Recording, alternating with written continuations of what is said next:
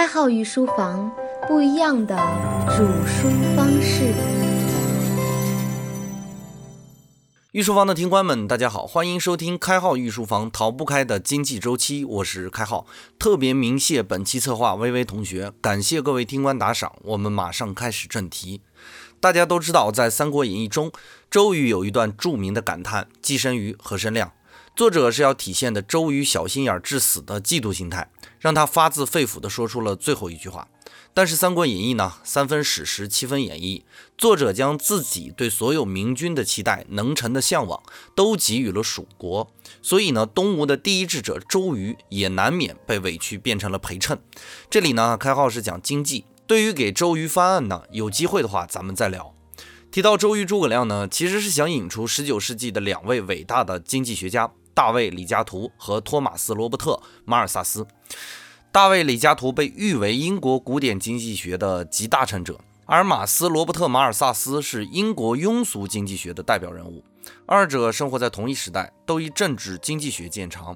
各自的学术出版物呢，发表的时间十分接近，并且连名称都很相似。李嘉图在1817年发表《政治经济学及赋税原理》。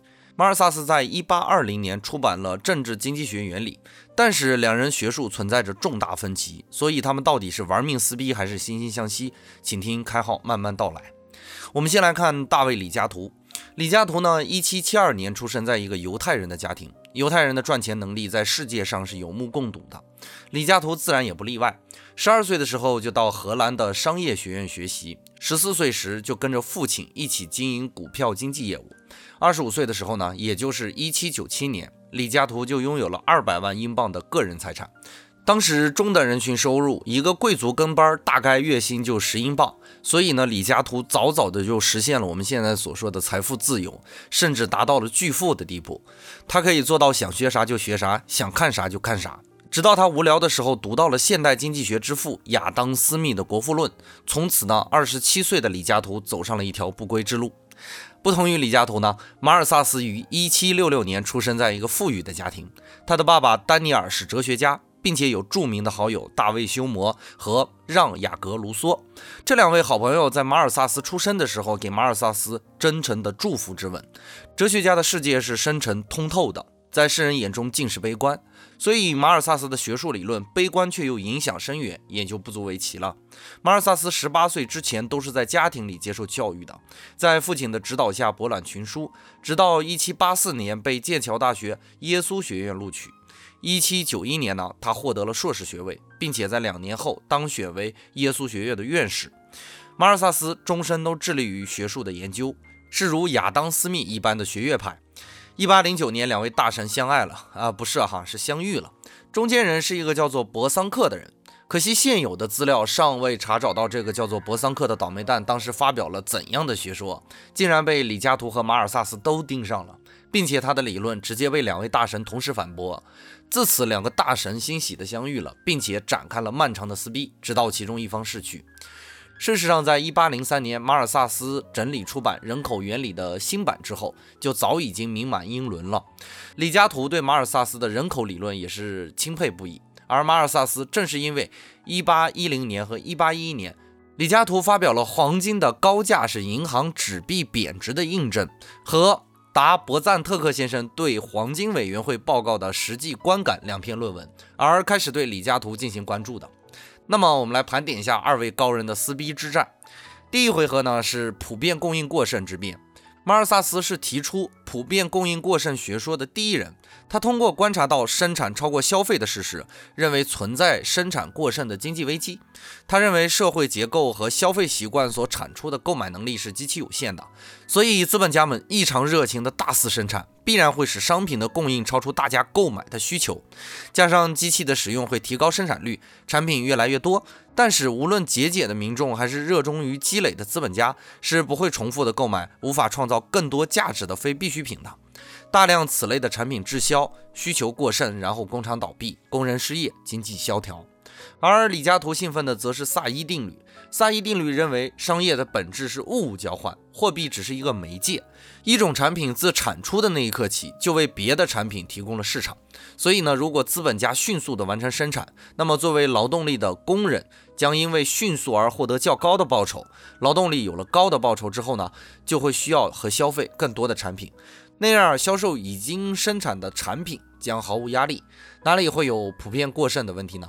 同时，由于产品的利润逐步下降，资本家也就降低了生产规模，转向生产其他的产品，也不会出现商品供应过剩。事实上呢，这一次辩论是经济学的五大辩论的第一次辩论，第二次是马克思主义对资本主义的批判，第三次呢是经济发展与民主制度，第四次是经济增长的限度，第五次是能源与增长。这次辩论，终其二人一生也没有辩论出个结果。他们各抒己见，各展所长，既继承了资本主义初期的各家理论的观点，也为后世的经济学家们研究经济危机的理论提供了基本的出发点。后世的凯恩斯学派和供给学派依旧能够看到他们二人的理论精髓。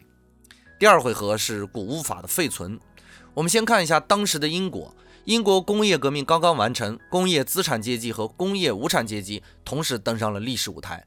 那原来舞台上的是谁呢？当然是土地贵族阶级，也就是我们常说的大地主阶级。他们掌握着国家的政治经济命脉。那随着工业资产阶级的扩大，两个阶级的交锋就在所难免了。这个理论交锋的引爆点落在了粮食问题上。民以食为天嘛。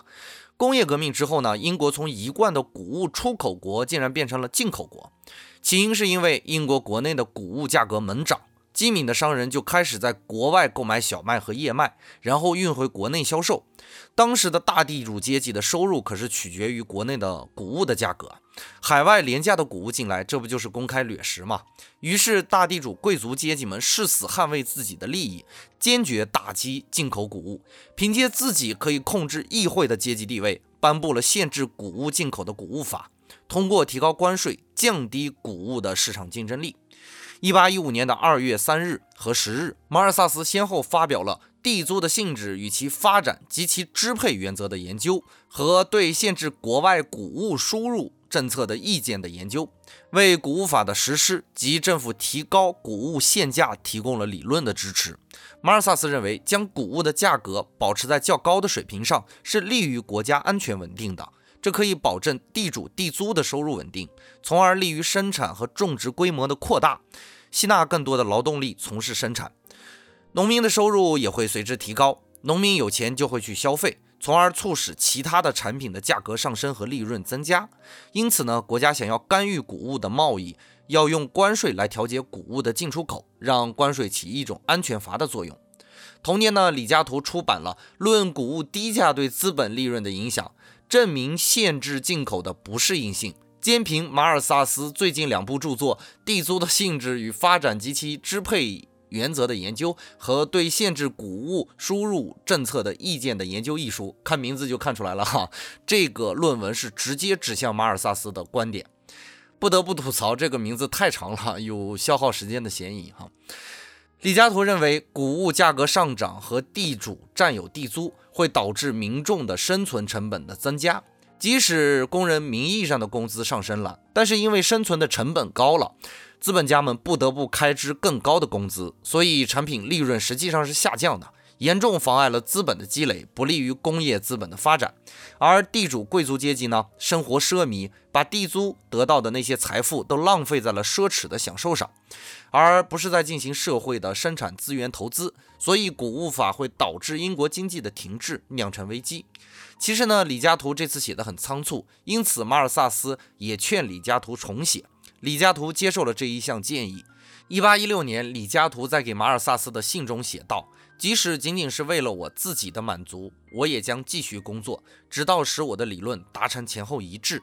这也推动了李嘉图的代表作《政治经济学及赋税原理》的问世。当然，马尔萨斯还会继续的批驳李嘉图的代表作，我们一会儿就说哈。先回到谷物法这场撕逼中来，这场撕逼的结果呢，是在三十一年后盖棺定论，也就是一八四六年。谷物法废除。现在看来，李嘉图在当时的理论更适合时代的发展，更符合资本主义的发展需求。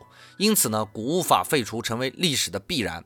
自由的贸易为资本主义发展清扫了道路，大地主阶级日益衰落，直至退出历史舞台。第三回合是价值理论之争。前面我们提到了李嘉图在一八一七年发表了《政治经济学及赋税原理》。在这本书中呢，李嘉图继承并发展了亚当·斯密关于价值理论的表述。听过第二节的伙伴可能有所印象，亚当·斯密认为市场价格是围绕自然价格或者均衡价格上下波动的，而李嘉图详细的阐述成为这样一句话：商品的价值取决于其生产所必须的相对劳动量。这句话我们就可以用来解释很多东西了。比如说，为啥同是名贵的包包，奢侈品商家总是反复强调手工制造？因为手工制造需要消耗大量的劳动力啊，让人觉得物有所值。再比如说，为啥汽车普遍比自行车贵啊？因为汽车的生产更加精密且复杂，需要更多的劳动量，贵的应该呀。当然，这个说法后来被卡尔马克思所继承，阐述了社会必要劳动时间的概念。以后我们也会讲到这个概念。对于李嘉图的学说呢，毫无悬念的，马尔萨斯当然予以批驳。一八二零年的四月，马尔萨斯出版了专门反对李嘉图而撰写的《政治经济学原理》。在这本书中，马尔萨斯指出，价格提高的原因是需求者的人数、愿望和手段的增加，或供给的短缺；而价格降低的原因，则是需求者的人数、愿望和手段的减少，或者供给过多。这也正是马尔萨斯。普遍供应过剩学说的发展，那么看来马尔萨斯也没有错哈。影响价格的因素确实不单单是产品的价值，比如钻石，它的价格就是人为抬升的，这是一个长故事，我们以后有机会再讲。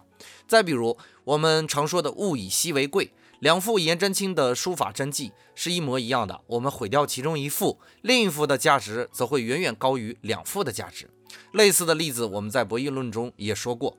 最后再说个绝的哈，想想春节期间的各类交通工具的票价，你就明白我要说的是什么了。李嘉图在读了马尔萨斯的《政治经济学原理》之后呢，马上撰写了《马尔萨斯政治经济学原理批注》，不惜用两百多页的篇幅驳斥马尔萨斯的理论。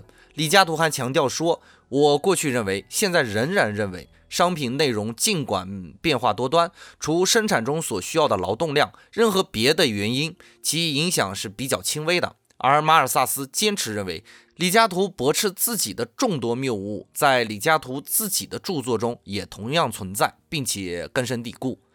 就这样，他们二人的撕逼，直到一八二三年李嘉图逝世而告终。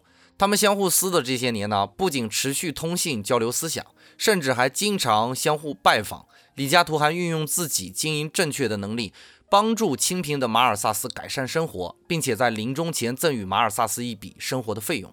李嘉图在给马尔萨斯的最后一封信里说：“亲爱的马尔萨斯，现在我的工作算完成了。像别的争论者一样，经过了多次讨论之后，我们依然各抒己见，相持不下。而然，这些讨论丝毫没有影响我们的友谊。即使您是同意我的意见的，我对您的敬爱也不会比今天更进一步了。”马尔萨斯在李嘉图故去后呢，深情地说道：“除了自己的家属外，我从没有这样爱戴过任何人。”这场精彩的撕逼最终落下了帷幕。我们还是很欣喜地看到两位大神人性的光辉，两人一路争议，一路互撕，却也一路成长。高手的对决不仅仅是他们二人的收益，也给我们留下了宝贵的财富。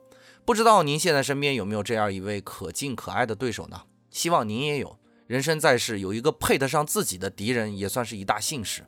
希望大家可以像李嘉图和马尔萨斯一样，成长了自己，也影响了他人。好的对手从来都是彼此针锋相对，却又惺惺相惜的。他们的碰撞是理论上的矛盾，他们的坚持却是灵魂上的交融。倘若有一天一个人离去，另一个人也会黯然伤神，默默地道一句：“老伙计，走好。”本期节目就播讲到这里。如果您觉得我们的内容不错呢，可以留言点赞以及转发。当然，如果开号说的太快，您可以关注微信公众号“开号御书房”查看文字版。感谢您宝贵的时间，感谢您的打赏，我们下节再见。